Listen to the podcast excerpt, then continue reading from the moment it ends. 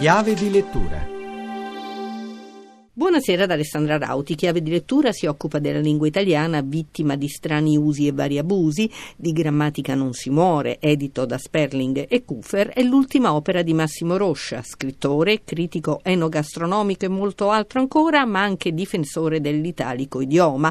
Molti ricorderanno il suo La strage dei congiuntivi. Ora l'autore mette sotto accusa il virus della punteggiatura e lo sterminio dei verbi, proponendo ai lettori una grammatica utile e divertente divertente. Ascoltiamo Massimo Roscia. Utile e divertente sono aggettivi più che appropriati. Obiettivamente di grammatica non si muore, è un libro utile. Tutti per comprendere ed essere compresi abbiamo bisogno di parlare e scrivere bene. Al tempo stesso è divertente, garantito il rimborso al primo sbadiglio. È una grammatica che non ha niente a che vedere con i vecchi e polverosi volumi ricolmi di obblighi, di dieti e prescrizioni spesso incomprensibili.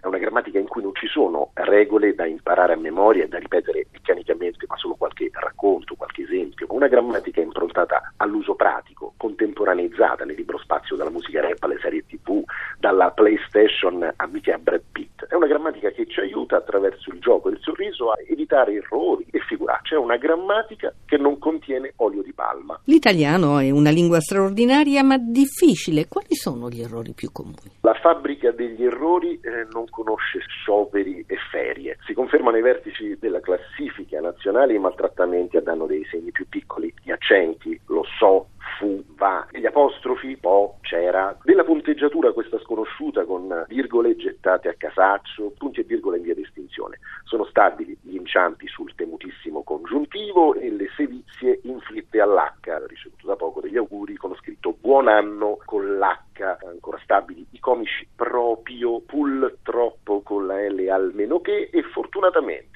ribasso le N davanti alle P come sempre. Massimo Roscia, sei conosciuto per le tue battaglie a difesa del congiuntivo, le sortite a favore del povero punto e virgola, le crociate contro alcuni neologismi su tutti a pericena. Qual è la tua opinione sull'uso degli anglismi e quali quelli che hanno più segnato il 2016? Continuiamo a importare, soprattutto dagli Stati Uniti, troppe parole ed espressioni che peraltro spesso usiamo a sproposito, lo facciamo un po' per moda, per snobismo e anche nel 2016 abbiamo continuato a prendere in prestito parole ai Jobs Act, alle local tax, alla spending review. Abbiamo così affiancato nel corso dell'anno la stepchild adoption, il fertility day, gli open day in un crescendo delirante, senza voler condannare e mettere al bando l'inglese che è lingua globale. Io dico, abbiamo una lingua straordinaria, parliamo in italiano. È tutto, scrivete a chiavi di lettura chiocciolarai.it. A risentirci lunedì.